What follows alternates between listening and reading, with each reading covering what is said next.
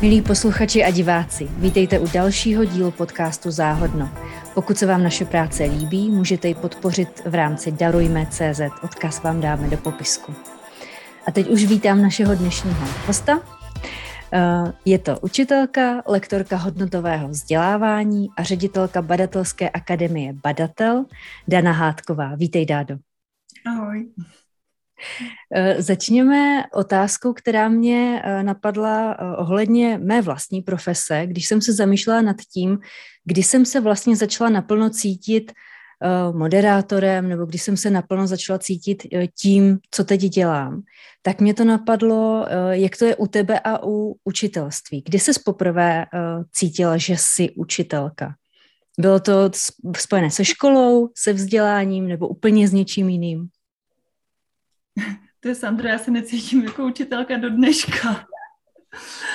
Já, já to vlastně hrozně zlehčuju a teď upřímně řečeno, já to nemám úplně zpracovaný, protože mě se hrozně nelíbí uh, ta, uh, to slovo učit někoho, že to přijde hrozně nafoukaný. A tak s tím jsem tak nes zároveň uh, nechci dělat nějaký zvláštnosti a, a uh, jak okolo toho chodit jako okolo horký kaše nebo nepřijmout vlastní zodpovědnost za to, co dělám. Ale zároveň vlastně se to opravdu nelíbí. Takže já, když se prezentuju, co jsem zač a chci být hodně krátká, tak říkám, že jsem úča, abych to zlehčila. Mm, a jinak vlastně okolo toho tak našlapuju, takže já se vlastně necítím jako učitelka. Hmm. Tak to jsi mě překvapila. To, to je odpověď, kterou jsem nečekala. Ale rozumím tomu. Eh, co teda považuješ za eh, nejvíce formující zážitky, když vezmeš tu svoji učitelskou dráhu nebo kariéru, což je ale blbé slovo, prostě tu dobu, kdy si ta úča, tak eh, co bys tam označila za opravdu ty formující okamžiky, které tě nějak jako nasměrovaly zásadním způsobem? Jasně, tak úplně obyčejně. Moje maminka je učitelka, a uh, já jsem vyrůstala prostě v učitelském prostředí, dokonce moje teta je učitelka, nebo byla učitelka. A zároveň já jsem nechtěla úplně dělat to, co dělají oni. A přesto jsem potom šla na Gimple a vlastně úplně obyčejně já jsem moc nevěděla, jako co bych dělala jinýho, protože jsem byla nesmírně nevyprofilovaný člověk. Já jsem uh, vždycky dělala od všeho kousek, mě vždycky se všechno strašně zajímalo, ale neměla jsem ani schopnost říct si, jakou aprobaci bych chtěla dělat.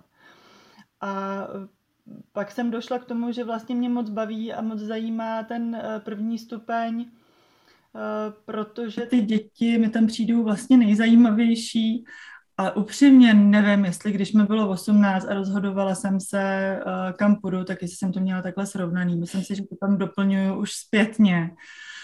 Že mě to bavilo a nepřišlo mi to vlastně tolik náročný, a hlavně to zahrnovalo celou tu šíři toho všeho. Já jsem maturovala z matiky, protože jsem věděla, že pak budu z příjmečky dělat uh, taky z matiky a uh, češtinu, vždycky mě všechno zajímalo. Tak trochu jsem hrála na klaví, tak trochu jsem sportovala, tak trochu od všeho, do všeho jsem strkala nos. A eh, to mi vlastně se dělo k tomu obsahnout teda ten, ten prvostupňový formát. A teprve až zpětně jsem se zase jako přes relativně dlouhou cestu životem jako vrátila k tím prvostupňovým dětem a přijde mi to vlastně strašně náročný.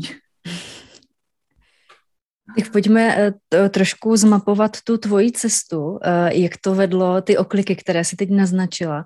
Tak eh, co ti vůbec přivedlo k hodnotovému vzdělávání a co tomu předcházelo, nebo proč si vůbec hledala něco takového, nějakou alternativu? Hmm. Eh, já jsem, jak jsem říkala, jsem dostudovala pedagogickou fakultu, pak jsem velmi krátce učila, ale v eh, té době jsem byla eh, plná toho si něco dokazovat a moje ego bylo poměrně veliké, takže po té, co jsem učila a zároveň si večer chodila přivydělávat do baru, abych mohla zůstat v Praze, protože já nejsem pražská, měla jsem tam pronajatý byt a chtěla jsem tam zůstat, která mě, která mě uh, přišla do cesty až, a utekla jsem do komerce. Takže já jsem nějakou dobu šla velmi brzo, vlastně po pajďáku jsem šla uh, do biznesu a tam jsem zůstala přes 10 let. a dostala jsem se díky tomu po světě, zažila jsem spoustu nesmírně zajímavých eh, věcí a zkušeností, které bych jako učitelka zcela jistě nezažila a zároveň jsem moc ráda, že jsem se potom tím během událostí mýho života propracovala k tomu, že jsem se kajícně k té kantořině vrátila. Eh, s tím, že jsem moc ráda, že mám za sebou eh, to proběhnutí tím korporátem nebo tím svým světem biznesu a, a že jsem se splnila ty svoje sny o tom velkém cestování. To je báječný, jsem za to moc vděčná, jsem vděčná lidem, se kterými jsem to prožila. A, a zároveň mi to dává velkou sílu už to nepotřebovat. I tu sílu těch peněz, který jsem, kterou jsem si zažila. Takže pak jsem se vrátila ke kantořině, ale měla jsem strach do toho hupsnout rovnou, protože jsem měla pocit, že mi ujel vlak a že to přeci jenom za ta léta, kdy jsem v těch školách nebyla a jenom jsem, já jsem do toho nikdy neodešla, jsem vždycky někoho doučovala, nebo jsem někde chodila krátce suplovat, nebo třeba mýmu prvnímu šéfovi jsem říkala, že vlastně bez té kantořiny nemůžu úplně být, tak jestli by mě mohl uvolňovat někdy, když bude potřeba nebo možnost, abych se do, těch, do té školy nějakým způsobem mohla juknout. Ale když jsem potom měla začít jako jsem učit, tak jsem opravdu potřebovala nějaký vedení, takže já jsem poprosila Eh, jednu paní ředitelku, jestli bych k ním mohla chodit dělat asistentku eh, pedagoga. Proběhla jsem několika školami, v té době jsem bydlela na českopolském pohraničí.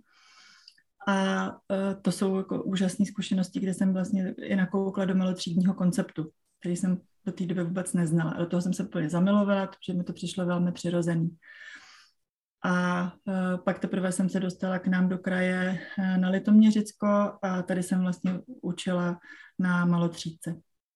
Mm-hmm. Tímhle způsobem jsem se dostala ke kantořině zpátky, ale do té malotřídky už jsem nastupovala s tím, že bych byla velmi ráda, abych mohla praktikovat to, co jsem se uh, na, na říct, načuchala. To, co jsem se inspirovala od sestry Cyril, protože to jsem vlastně potkala ještě předtím, co teď sama rovnám, ten svůj životní příběh. Eh, protože když byl Houkísek malej a to znamená 2014, tak jsem absolvovala kurz sestry Cyril, kterou jsem krátce předtím, asi rok předtím eh, poznala na workshopu, když jsem se byla právě podívat eh, na Retigovce, na mojí alma mater, co se teda změnilo, co bych tam mohla, jak bych se tam mohla jako zaangažovat jako pedagogicky po, po svém návratu teda z biznesu. A tam jsem potkala sestru Cyril a byla jsem z toho úplně pav.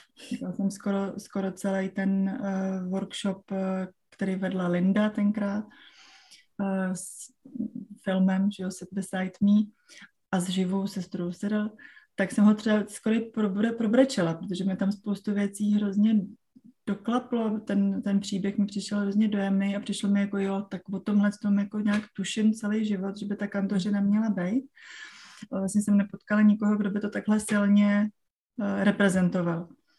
A pak, když jsem rok poté zjistila, že sestra Sedel tady je a je vypsán pětidenní kurz, který ona sama povede, tak jsem akorát měla na ruce tříměsíčního hubíska a byla to zrovna taková doba, kdy to šlo a poprosila jsem Lindu, jestli bych se mohla účastnit i s maminkem na prosu, takže, takže jsme s Hubínem absolvovali všechno, byl v tak rostomilém věku, že to šlo protože buď spinkal, nebo jsem ho kojela, a, a nebo tam tak jako broukal. A uh, nesmírně se nás to dotklo všech těch asi 50, 60 lidí, takže, kteří tam byli. A tam jsem se vlastně poprvé nějak blíž seznámila s Lindou a posléze jsme se dali dokupy. Tady u nás jsme seděli na terase a vymýšleli, že to nemůžeme nechat ležet a e, já jsem nabídla, že bych se v tom chtěla nějakým způsobem angažovat, aby ta hodnotovka tady vešla do znám, ve známost a to jsem netušila, jako jak moc mě to pohltí. A jak dlouho to bude okupovat tvůj profesní život?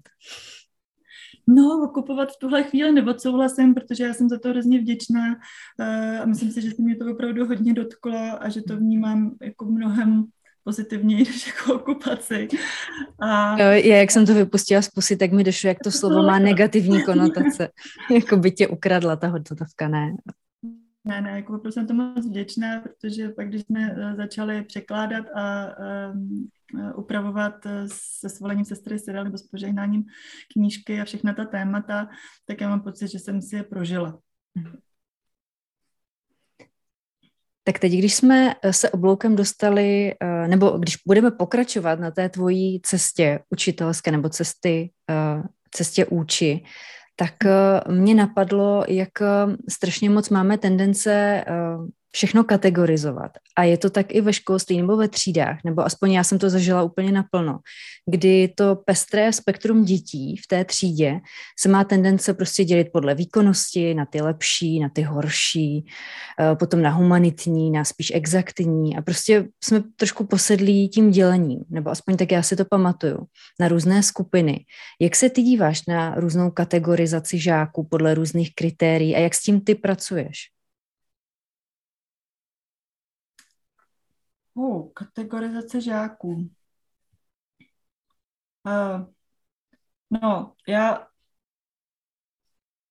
na tohle můžu asi odpovědět na základě mých vzpomínek, protože z mojí praxe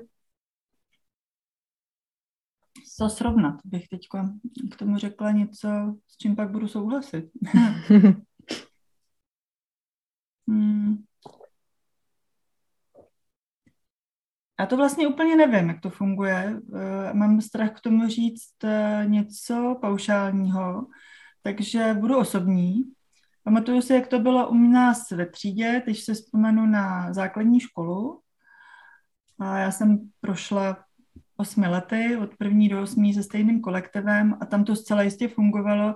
Možná já to asi uh, používám potom ve svém slovníku jako nálepkování. Jo. Já vím, že já jsem se uvedla dobře, protože jsem byla ukecená, uměla jsem relativně brzo uh, dobře formulovat, takže když jsem něco nevěděla, tak jsem to prostě okecala, což byl princip, se kterým jsem prošla jako spoustou věcí. S čímž nejsem třeba spokojená za sebe, jo? ale vím, že to funguje. Takže já jsem měla tu nálepku, která jako ví, nebo se z toho aspoň vykecá a vím, že spoustu lidí tu nálepku nemělo, takže mám třeba kamaráda ze třídy, který ho do dneška velmi obdivuju za jeho životní přístup, který krom toho, že měl tu nálepku, že eh, neumí a zlobí, eh, tak ještě ke všemu měl vlastně dneska zpětně jako velmi vysokou morálku brát na sebe průšvihy všech ostatních. A to určitě fungovalo. Na druhou stranu ne určitě plošně, a vždycky to záviselo na lidech, kteří nás učili a na těch jednotlivých učitelech. Jak to je dneska, do jaké míry jako hodně nebo ne učitelé kategorizují, tak už se vlastně dostávám k tomu, co si o tom opravdu myslím. Eh, je to prostě závislé na tom, jaký je ten učitel. A já, eh, když dostávám paušální otázky, co si o něčem myslím, tak z toho se snažím vybruslit, protože já to opravdu nevím. A ten stav, eh, jak vypadá ve třídách, vím jenom z těch tříd, do kterých my jsme s hodnotovkou anebo s badatelem zváni. A to jsou a priori už učitelé, kteří jsou nějakým způsobem otevření k tomu, eh, aby se někoho do třídy pustili, něco s ním diskutovali a měli o něco nového zájem, nebo něco jiného, nebo o názor vůbec někoho jiného. Ustáli se to, takže už tak jako tak jsou to lidé, kteří to mají nějakým způsobem srovnané. A do těch tříd, eh, které jsou nějakým způsobem stižené ať už čímkoliv, ať už třeba tím odsudkem nebo předsudky, že každý jsme nějaký a mají potřebu si je rozškatulkovat ty děti do nějakých kategorií, eh, ze kterých už se špatně dostávají z těch šuplíčků, tak tam já se vlastně vůbec nedostanu. Nebo velmi málo, velmi zřídka. Takže já to nedokážu vlastně paušálně posoudit stejně tak jako jakýkoliv stav českého školství. Byť třeba uh, mám i přístup k nějakým datům od uh, místní akční skupiny v Litoměřicích, která dělá uh, různé průzkumy, ale zase jako je to vázáno na místní podmínky, na nějaký dotazník a opravdu se jako netroufnu říct, jak to vypadá plošně. Vím, že to existuje, určitě jsou učitelé a, a vidím to i někde, eh, že no jo, to je zase to typický, viď? To, to, to je typický Pepik. Pepik ještě vůbec nic neřekl, ale už je zaškatulkovaný. To mhm. určitě mm-hmm. rozumím, jestli mluvíš o tomhle.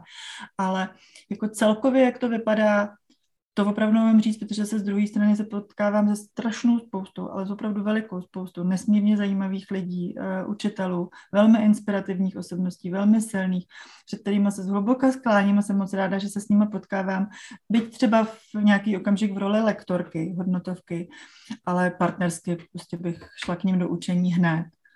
A ti určitě jako tohle nedělají, anebo možná jsou schopni nějakého náhledu. Takže vlastně moc nevím, co chytrýho k tomu říct. Mm-hmm.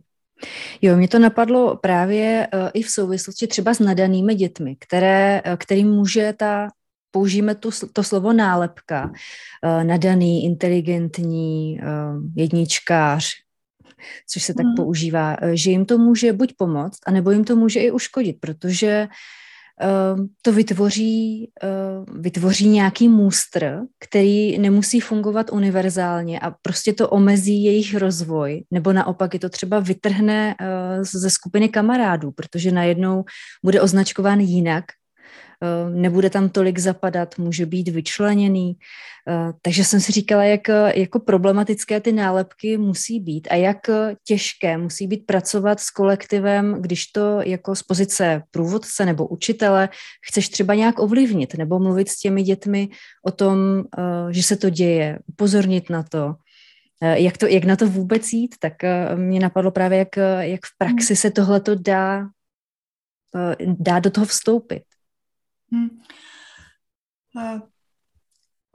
Já zdánlivě začnu hrozně ze široka, ale já si myslím, že když eh, nezačnu ze široka, tak to bude jenom povrchní komentář.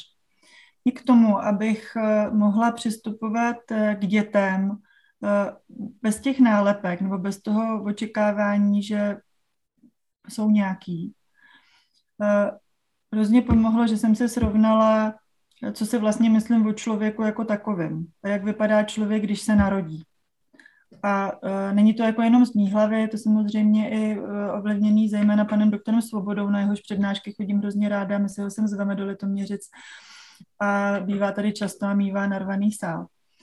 A uh, tam ta, a vlastně to říká i sestra Cyril, jo, z, z toho jejího pragmatického pohledu.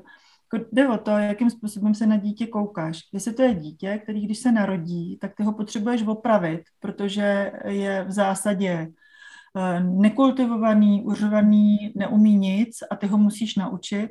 A nebo jestli se díváš na dítě jako na stvoření, který je dokonalý a s tou úctou se na něj díváš eh, vlastně po celý ten zbytek té jeho cesty života až do smrti. A mě mnohem přitažlivější přijde ta druhá verze.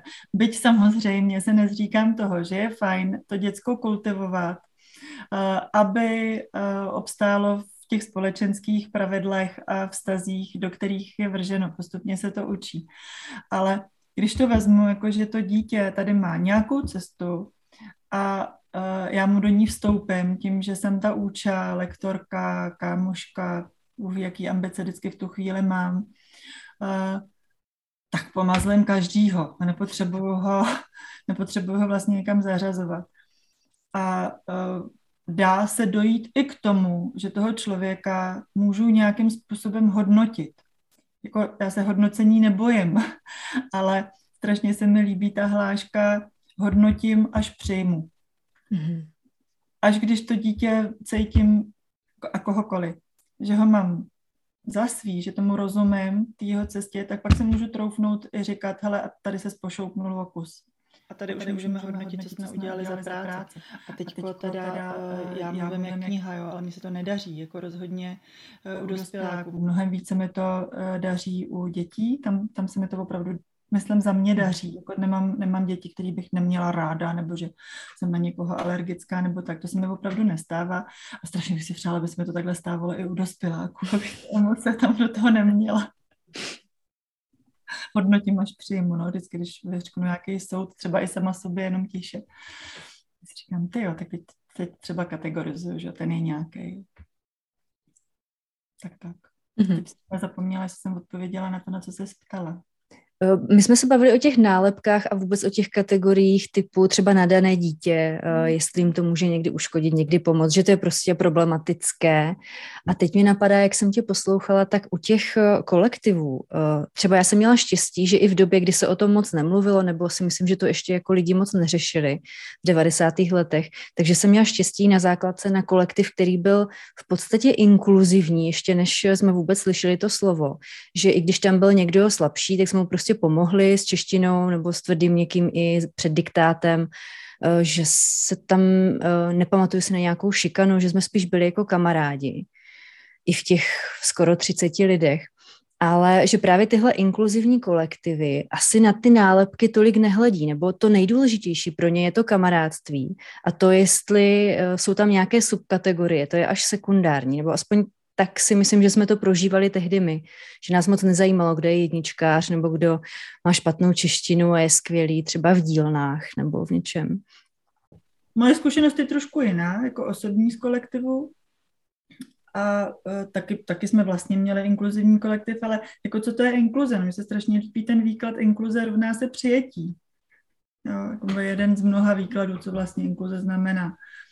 A uh, pokud ty děti jsou přijatý, tak jsou, tak jsou v pohodě a přijatý jsou i, i učitelem, nebo pokud jsou přijatý i učitelem, tak samozřejmě tyhle ty kategorizace uh, v tom nejsou. A když se teda točíme okolo těch nadaných dětí, kterým já jsem se rozhodla věnovat, tak uh, uh, ano, je tam hodně dětí, které jsou ve svém kolektivu velmi nepřijaté, cítí se velmi osamocené, ale kdybych se měla teď vrhnout jako do popisu uh, pojmu nadaný v té pedagogicko-psychologické terminologii, tak bychom to bylo strašně dlouho. A já jsem se dokonce rozhodla věnovat ne dětem nadaným, protože to mi přijde hodně zavádějící. A tak jsme to rozšířili i do pojmu přemýšlivé, zvídavé děti, uh, děti, které rádi myslí. Uh, a to už, to už je hodně blízké. A krom toho ta ten, ta terminologie uh, pedagogická nadaný anebo uh, mimořádně intelektuálně nadaný uh, potom zavání tím, že je potřeba mít štempl od pedagogicko-psychologické poradny.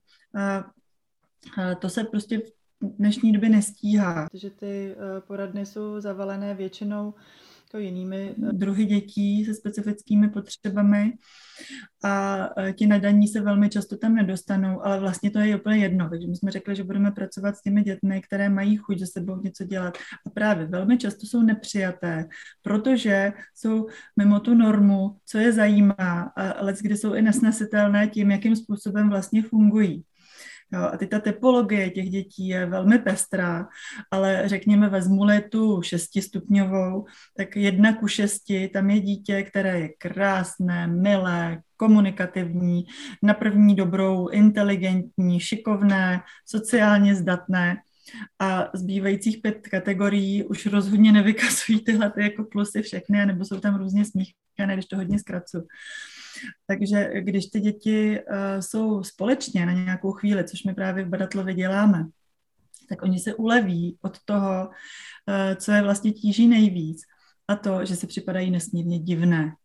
Velmi často právě nepřijaté, protože nepochopené a to je velká úleva, velká legrace a někdy to je i dojemné poslouchat, co vlastně řeší a co se potřebují mezi sebou vykomunikovat, uh, aby se jako odfoukli to jsem ráda, že jsi uh, už otevřela nebo přišla k těm, teď řeknu, ke svým dětem uh, z Badatla, protože mě by uh, hodně zajímalo, t, uh, s čím vlastně oni bojují uh, v těch svých třídách a uh, s čím třeba nebojují právě, když se dostanou do kolektivu v rámci Badatla těch svých přemýšlivých dětí, které milují myslet. Nejčastěji bojují s tím, že se ve třídách nudí a z toho, uh, z toho se generují jejich další problémy. To je jako jedna, jedna sorta. Druhá, a ještě k tomu tedy nutno dodat, že uh, dospěláci to ne vždycky vědí.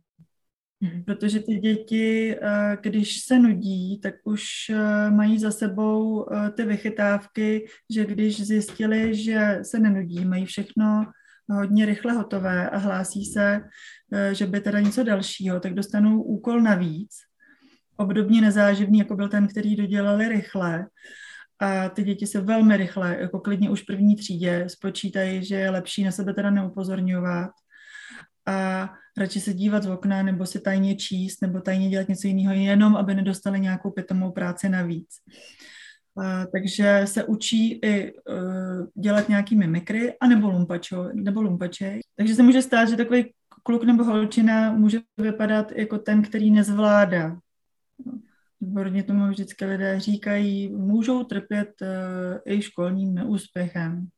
No, prostě ta škola jim tak, tak obrovsky nedává smysl, že jdou do opozice, nebo vůbec jim nevadí, že jsou neúspěšní a že mají jedničky, že nemají jedničky, ale jedou si prostě svojí. A to mi na tom přijde strašná škoda, proto jsem se vlastně těm dětem začala věnovat víc. Samozřejmě mám nějakou zkušenost z domova eh, se svýma dětma, ale to mi přijde jako největší mrhání energií, když děti, které jsou tak nesmírně šikovné, tak je baví něco dělat, pronikat do hloubky, do šířky, myslet v souvislostech, tak aby se utopili v tom, že veškerou energii, kterou mají, eh, vrhnou do protestu a eh, ztrácí ji uh, jinak než konstruktivně. Takže to je to, co mě na tom vlastně nejvíce všeho láká. No, dát jim do toho ten smysl a vysvětlit, že uh, všichni okolo nejsou hlupáci a jenom jim rozšířit to jejich vidění, které oni třeba nemají někdy schopnost takhle malinký, malinký, malinký nahlídnout. Mm-hmm. Tak pojďme teď přímo k tomu, co tě přivedlo k rozhodnutí Eh, trávit svůj čas a vložit nesmírnou energii do projektu eh, Dítě badatel nebo do té badatelské akademie, kterou, eh, kterou vedeš a kterou pro děti děláš?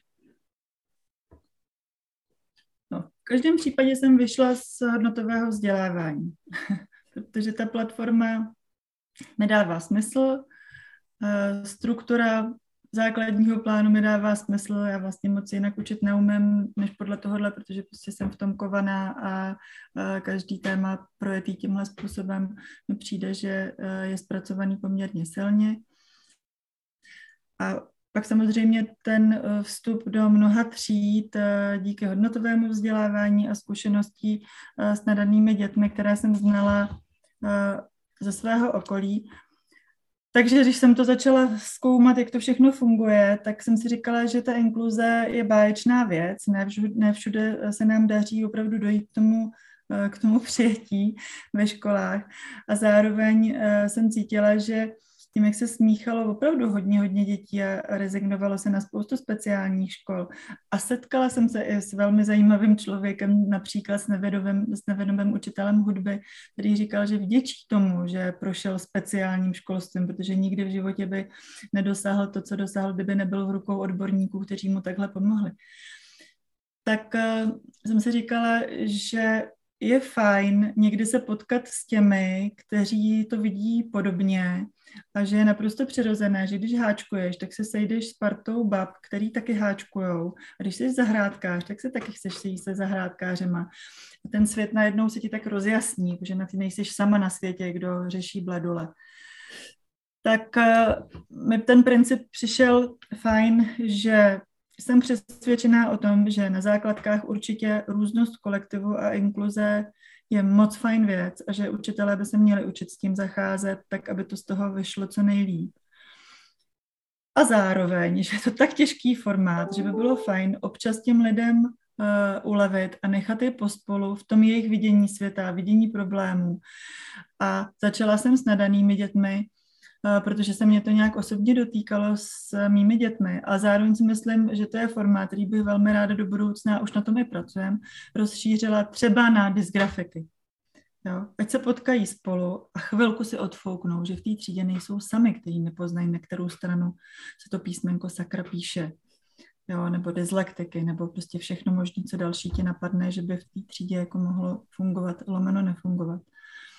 A začali jsme teda s nadanými dětmi, a ta snaha je uh, dostat je na chvilku spolu, aby mohli naplnit to, co se jim běžně nedaří ve třídách, protože paní učitelky a páni učitelé nemají tu moc se jim tolik věnovat a já jim to vůbec nemám za zlý. Já si nemyslím, že by učitelé se měli roztrhnout a pro každé dítě individuálně vymýšlet něco, co ono potřebuje, protože uh, škola má z mého pohledu opravdu jako funkci socializace a Eh, náhledu na eh, fungování v kolektivu. A teprve jako x tou věc je eh, těm dětem něco vtlout do hlav, aby něco opravdu uměli, ale ten učitel je má nakopnout tomu, aby je motivoval, aby se to sami zvnitřnili, aby se k tomu dostali. Samozřejmě na základce na prvním stupni musíme naučit číst, psát, počítat jasný, ale mnohem víc je, je k tomu nakopnout. A tyhle děti potřebují taky nakopnout, aby využili svůj potenciál ještě víc. A to se v tomu panu učiteli, paní učitelce nemůže dařit individuálně, protože individuální práce je jeden na jednoho. A všechno ostatní jsou z mého pohledu úplně obyčejné keci. Když mám před sebou 25 hlavou třídu, tak já se nemůžu věnovat jako učitelka jednomu dítěti, protože je nadané, anebo protože naopak nadané není.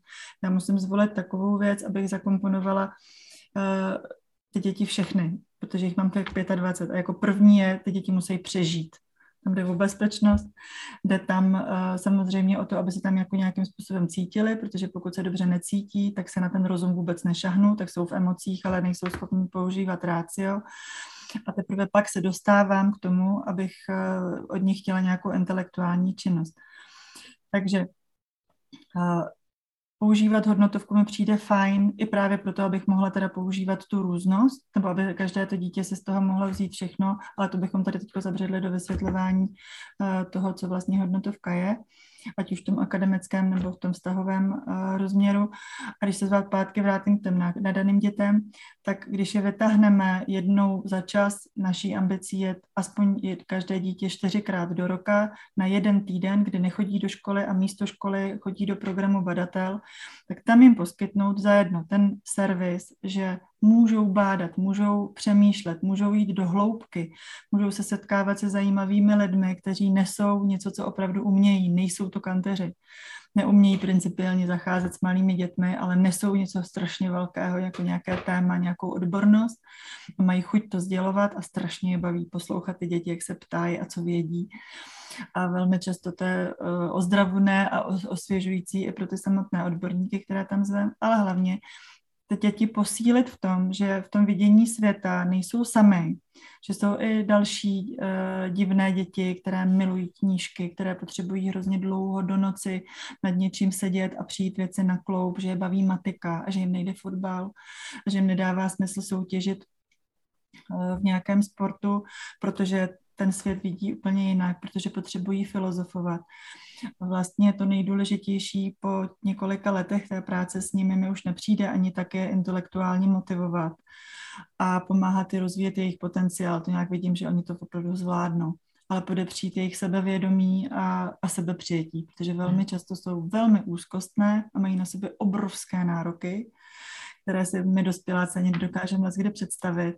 A když po těch několika dnech toho soužití v tom malém kolektivu oni začínají sami pouštět, ať už teda řízeně, anebo samovolně, protože prostě mají tu důvěru najednou v ten kolektiv nebo v lektory, nebo se to zrovna hodí pustit, tak jsou to veliké věci, co vidíme, že řeší. A když se to v pátek uzavře a jedeme to závěrečné kolečko, dáváme dohromady, co si kdo z toho týdne vzal, tak eh, je pro mě moc eh, hezký slyšet, když říkají, že se jim tam líbilo a když říkají jaký ty obyčejné věci, že se cítili dobře, protože třeba v pondělí to neříkali. Hmm.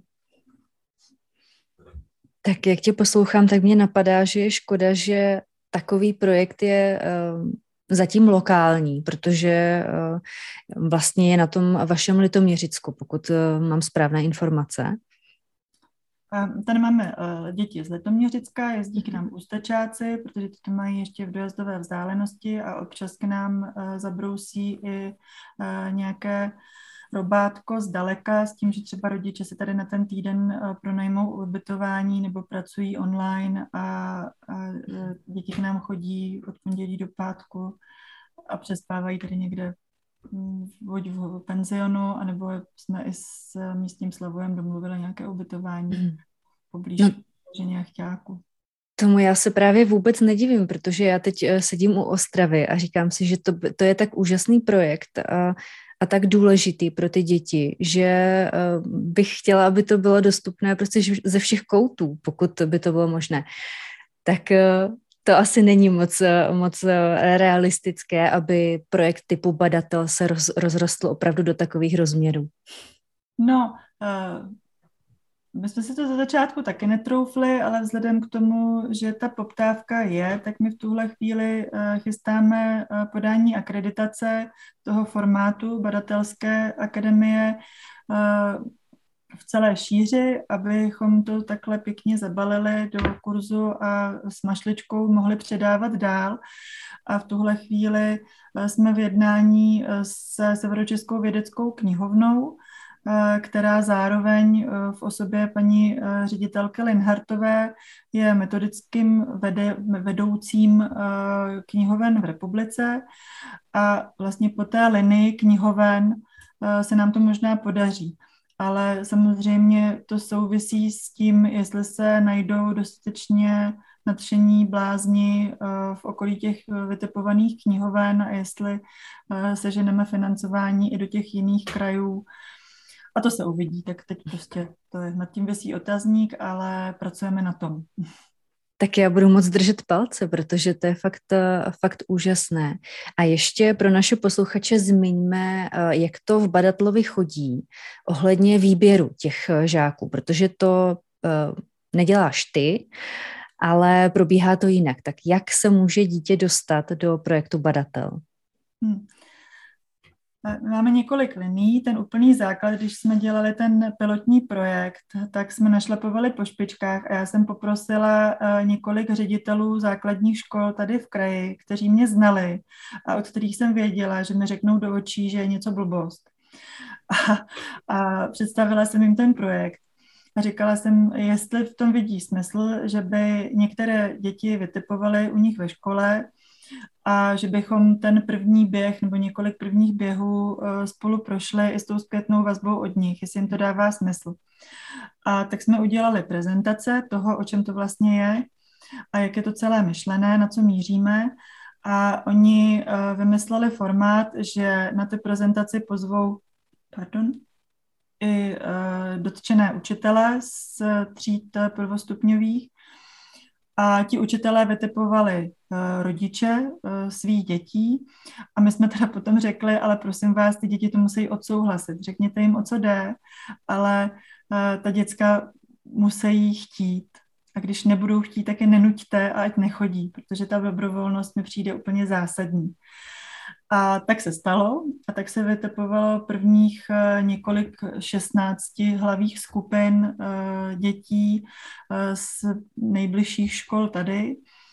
A ta linie je v tuhle chvíli majoritní. To znamená, že i školy, které se k nám potom přidaly, tak vždycky vědí o tom, co jsme zač, co děláme, případně si zkouknou web a už mají nějaká doporučení od někoho, kdo už to zná.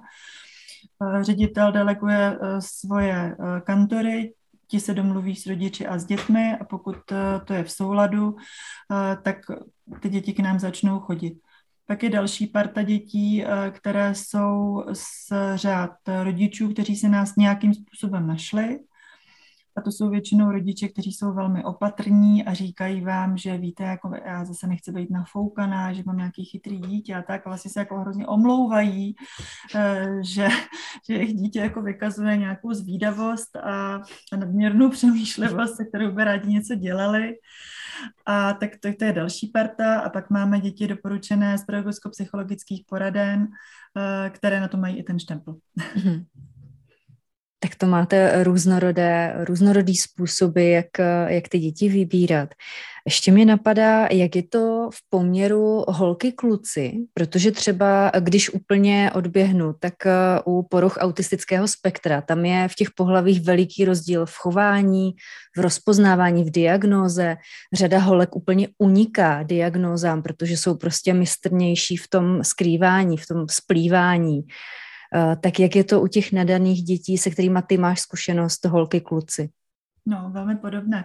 Já, když jsem četla tu literaturu odbornou, že nutno předeslat, že než jsem s tím projektem vyšla na světu světa, tak já jsem tom pracovala dva roky. A byla to vlastně první věc na světě, kterou jsem zúročila uh, nějaké svoje zkušenosti, protože dosavadní můj život byl, že vždycky jsem byla hozená do vody, do nějaké situace, tam jsem se musela naučit jako hodně rychle plavat i ten pocit jsem měla, když jsem vlastně šla z, ze školy učit. A tohle byla první věc, kterou jsem opravdu dlouho chystala, přepisovala, eh, rušila nějaký myšlenky, které tam byly a malovala si myšlenkový mapy. A, a došla jsem k nějakému realistickému konceptu, tak uh, jsem zároveň vyčetla jako spoustu odborné literatury a uh, u, u něčeho jsem říkala, no to je, blbost, to jako přece jako nemůže být, ničemu jsem jako fakt nevěřila. A přesně jedna z těch věcí byla, jak to je s těma holkama a klukama, kde se psalo, že ten poměr nadaných dětí a mimořádně nadaných je bratrů něco okolo jednotkových procent ve společnosti, podle toho zase do jaké míry, eh, podle jakých testů a tak dále, tak jsme někde mezi dvěma, třemi v tom širším spektru 6% populace a že zastoupení dívek a chlapců je stejné, nicméně eh, dívky, že se neprojevují, skrývají a eh, dneska po několika letech provozování badatla s hrůzou zjišťujeme, že v 16-hlavé skupině máme maximálně tři holky. Přesto, že to vytipování eh, je takové, jaké jsem říkala, tak už takhle majoritně z toho lezou kluci, protože ti učitelé si jich všimnou a protože ti kluci mají nějak jako větší sílu se opravdu projevit. A z druhé strany, pokud jsou oslovené i děvčata, tak pro ně je velmi náročný ten formát. Opustím na týden svoji třídu, budu někde jinde, vstoupím do jiného kolektivu a pak se tam zase budu zpátky vracet, což je samozřejmě eh, věc, kterou hodně řešíme, aby se eh, badatlíci vraceli zpátky do těch tříd v pohodě s tím, že nesou nějaké poselství, že mají nějaký úkol, že tam jdou s tím, že se budou možná snad umět líp i poradit v těch věcech, ve kterých se necítí dobře, anebo ve kterých se necítí dobře ti ostatní, protože oni jim dávají něco v uvozovkách velmi sežrat. A e, s těmi děvčaty to prostě takhle je a potvrzují statistiky, potvrzují odbornou literaturu, konzultuju s paní doktorkou Zaplatalovou a e, potvrzuju, že opravdu je to tak, jak říkáš, u těch holek bojíme se projevit. Mm-hmm. Tak samozřejmě ve hvězdách, jestli se to začne lámat eh, s tím, jak se postupně mění společnost, eh, trošku se mění genderové role, jestli nakolik je to dáno biologicky, nakolik je to dáno společensky, jestli je za pár desítek let eh, třeba ty holky už budou mít trošku jiné modely. To je asi otázka. A zároveň k tomu mám i, i svoje jedno osobní vysvětlení, že škola hodně jede na poslušnosti. A uh, holky dokáží být poslušnější než kluci, majoritně. To si myslím, že prostě ta přizpůsobivost uh, v těch ženách je a to nechci vůbec nějak hodnotit a určitě vůbec ne negativně. No. Mm-hmm. Tak jak ten citát nedávno jsme někdy používali, uh, svět funguje, svět je zajímavý díky tomu, že jsou někteří lidé divní a z druhé půlky je stabilní, protože ti ostatní divní nejsou a makají volná parafráze. Takže uh, to mi nepřijde jako špatně, ale na tomu rozumím. A jestli, jestli je jako nutná ta genderová vyváženost, v tomhle případě úplně nevím. V každém případě vím, že tam máme partu kluků, hlavně proto, že oni se do toho Eh, formátu základní škola, poslušnost, eh, pozornost nevejdou a tak se uleví, pokud tu činnost nemají tolik řízenou a časově v delší formát, že mají šanci dělat nějakou věc výrazně déle než pět minut, než doplňovačka, než krátká odpověď. A tam si myslím, že právě se hodně generují ty děti, kterých si uh, učitelé všimnou. Mm-hmm protože prostě ti kluci to, to nezvládnou uh, s tou poslušností. Mm-hmm.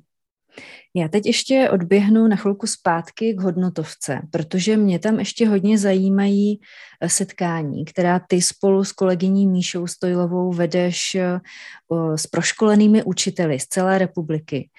Setkání se jmenují stejně jako náš podcast Záhodno. A mě by zajímalo, jak vůbec začal, nebo jak se objevil ten nápad, že ty uh, osobnosti, které vy proškolíte a které pak vyšlete zpátky na ty školy, uh, že se budete ještě dále setkávat a dále sdílet různé věci z praxe. Jak tohle vzniklo a jak vůbec vy, vy, vybíráte témata, která s těmi učiteli řešíte? Mm-hmm. Eh, ten formát, ten nebyl nový, jak vznikl, nevím, myslím si, že to vlastně už bylo od eh, začátku, co jsme začali dělat kurzy, ta touha setkávat se a vytvořit jakousi komunitu lidí, kteří obdobně přemýšlejí a kteří si uvědomují, že učitel, eh, ať chce nebo nechce, je nějakým hodnotovým vzorem. A protože když jsme dlouho hledali v rámci týmu, co to vlastně je krátké uh, verzi hodnotové vzdělávání, tak jsme se usnesli, že to je vědomá práce s hodnotami. Tak vědomě pracují s hodnotami. Uh, tak uh, ta myšlenka, že se takhle budeme potkávat a tuhle tu komunitu utvoříme a že se vzájemně budeme dál inspirovat, že se to bude dál posouvat, tak ta vlastně vznikla už hrozně na začátku. Jenom jsme hledali formu, jakou to dělat a tenhle formát onlineového setkávání z celé republiky vznikl za covidu, protože my jsme ten pokus se setkávat osobně udělali už e, před e, covidem a to poslední setkání před covidové bylo úplně úžasné, bylo dokonce na několik dní, měli jsme tam pozvaného i terapeuta, hodně se pracovalo, bylo to, jako já to strašně ráda vzpomínám, bylo to v Lipchavách, ale pak už se to nepovedlo. A bylo to i náročné finančně, bylo to náročné časově potkávat se, protože ti učitelé se museli brát volno nebo by se jim, eh, by se jim vzal víkend. Takže se nakonec ustálil ten onlineový formát a jsme myslím, nějakou chvilku uh, vyvíjeli ten formát časový, že to je opravdu ta hodina a půl řízená a půl hodinka na sdílení, jak Míša říká, agora závěrečná. Uh, tak, uh, tak to se to se prostě osvědčilo a témata vybíráme velmi neřízeně. Původně jsme měli uh, vizi, že naplánujeme všechna setkání dopředu a budou se uh, dopředu deklarovat a udělá se tomu nějaká, nějaká reklama, ale uh, pak jsme zabrzdili a řekli jsme ne, to my bychom moc rádi, aby to zůstalo živelné. A to, co se v tu chvíli zrovna jeví jako důležité, nebo co v tu chvíli rezonuje ve společnosti, tak vzít a vlastně z měsíce na měsíc, ten předstih máme zhruba dva měsíce, ta témata, eh, si povoláme někoho, kdo nám přijde, že v tu chvíli k tomu má co říct a poprosíme ho o eh, kousek času z jeho života a setkáme se s ním v tomhle formátu. Mm-hmm. Dá se říct, že učitelé, se kterými teda jste v kontaktu, řeší všichni ve to samé, nebo že se objevují témata, která se opakují a um, vracejí, a nebo jsou tam jako i specifika, že někdo přijde s něčím, co prostě se děje u nich ve škole a je to ojedinělá věc? Myslíš na tom záhodnu? Eh, v té komunitě. Mhm. Eh, asi obojí. Asi obojí. Jo, eh, je tam velmi, velmi příjemné eh, vidět, že řešíme podobná témata a zároveň to občas někdo rozstřelí s nějakým mimořádným zážitkem, který se tam probere. Mm-hmm. Takže to obohacování vlastně je, je jednak sdílení toho, že v tom nejsme sami, že prožíváme obdobné věci, ale zároveň se sdílí i zkušenosti, které třeba jsme ještě my sami nezažili, ale zažili někdo jiný, takže se i obohacujete navzájem. No, je to obrovská podpora. Já vždycky, když skončí záhodno, tak uh, úplně svítím. Jo. A teď naposledy jsem si to uvědomila, jak to je vlastně uh, strašně silný formát. A možná, jak mě to formuje k tomu, že mám obrovský pozitivní přístup ke školství i českému, protože se setkávám s takovými lidmi.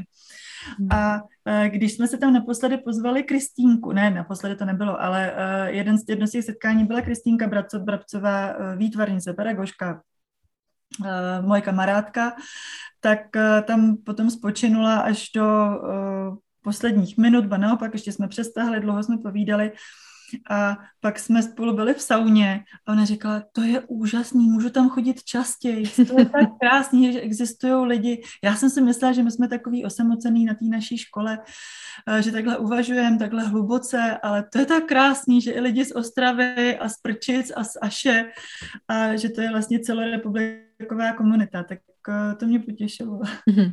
Tak to už jsme krásně odpověděla i na, ot, na otázku, co to vlastně dává tobě, to setkávání. Protože ty jsi jako jedna z lektorek, eh, pořadatelka v podstatě toho setkání, ale nabíjíš se teda taky.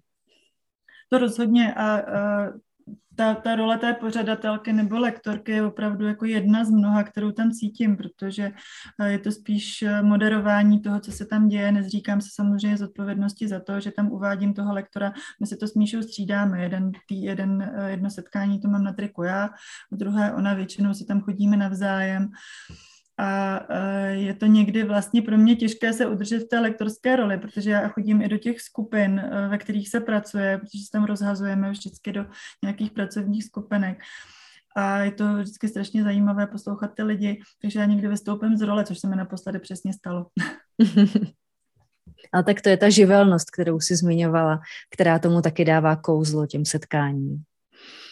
Já teď ještě vytáhnu eh, jeden citát, co jsem našla eh, na sítích ohledně školy. Eh, a ten říkal, že by měla děti formovat, nebo lidi formovat, ale ne deformovat. A hned, jak jsem si řekla, že to zní tak krásně, že to je prostě takové cita, citovatelné, tak jsem si uvědomila, jak těžké musí být najít tu hranici mezi formováním a deformováním. A ještě k tomu, když těch dětí je ve třídě prostě spousta, a není tam jenom jedno, na které bych byla naprosto vyladěná celou dobu. Tak jak na to jdeš ty, aby sformovala a nedeformovala? To by bylo spíš asi na, na rodiče a na děti, tahle otázka. A aby se, doufám, že eh, se mi to nestává mnoho a určitě stává. Určitě se mi to stává, že někdy deformuju. Ale uh, já si myslím, že vzdělání je nabídka.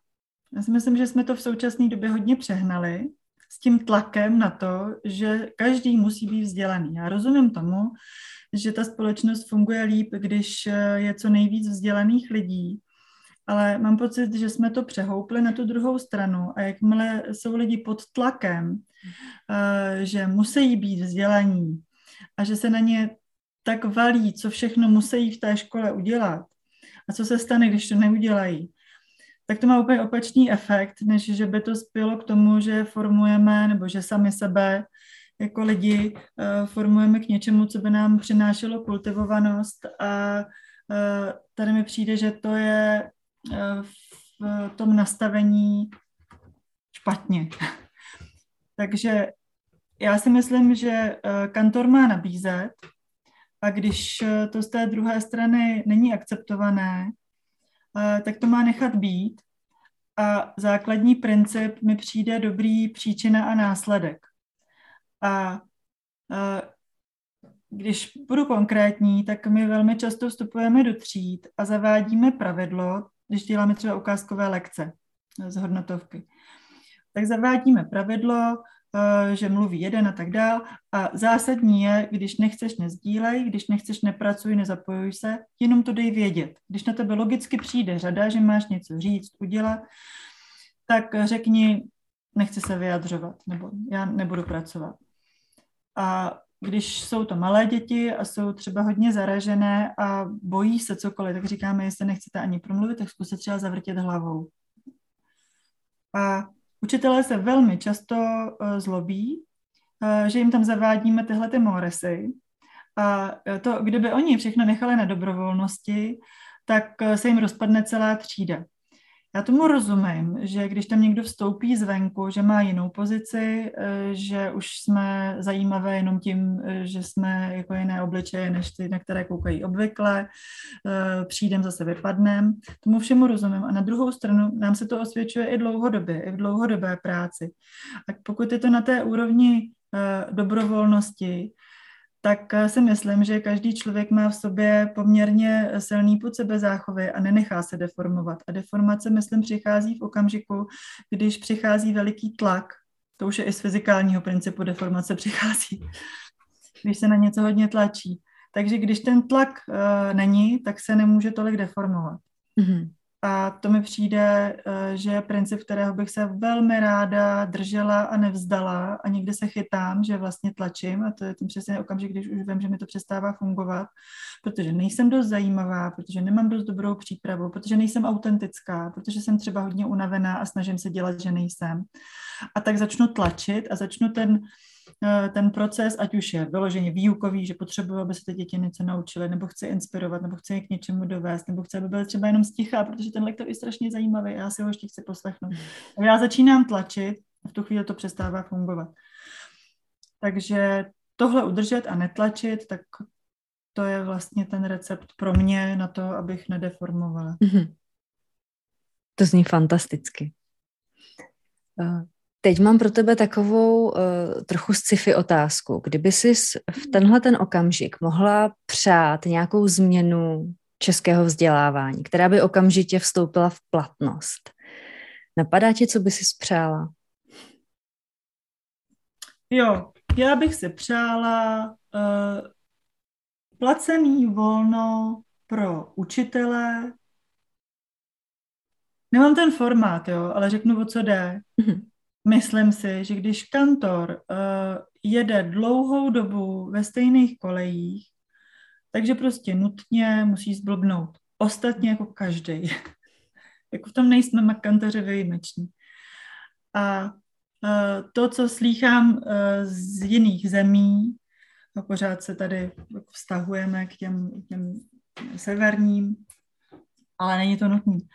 Prostě dát nějakou chvilku odfuk nadechnout se, zažít něco jiného a mít proto opravdu možnost. Nemám to vymyšlené, by to mělo být jako v kontextu uh, naší ekonomie a, a počtu učitelů. Určitě to má jako veliké demografické Eh, průpisy do všeho možného. Ale to si myslím, že to by nám kantorům hrozně pomohlo, kdybychom měli vždycky nějaké řízené volno, kdybychom se mohli opravdu vzdělávat, nedechnout, kouknout někam jinam a pak se zase vrátit do školství, tak myslím si, že by nám to přidalo na sebevědomí, myslím, že by nám to přidalo na rozhledu, na nadhledu, který někde ztrácíme a to si myslím, že by hodně tu věc vylepšil. Mm-hmm. Dádo, já ti moc děkuju za celý tenhle úžasný rozhovor, za to, že jsi udělala čas a přeju ti, ať se ti na všech frontách co nejlépe daří. A já taky děkuju. A Sandro, já bych ti chtěla nakonec vzdát hold za to, co v záhodnu děláš, protože já se koukám na úplně všechno, eh, co ti projde rukama. A Uh, opravdu jsem moc ráda, že vlastně máme v tomhle formátu tak nesmírně zajímavé lidi a uh, jsem moc ráda, že jsem mezi nimi a opravdu si toho vážím. moc děkuju a hodně štěstí. Díky. Děkuji, že jste doposlouchali nebo dokoukali až sem. Pokud se vám naše práce líbí, můžete ji podpořit na darujme.cz.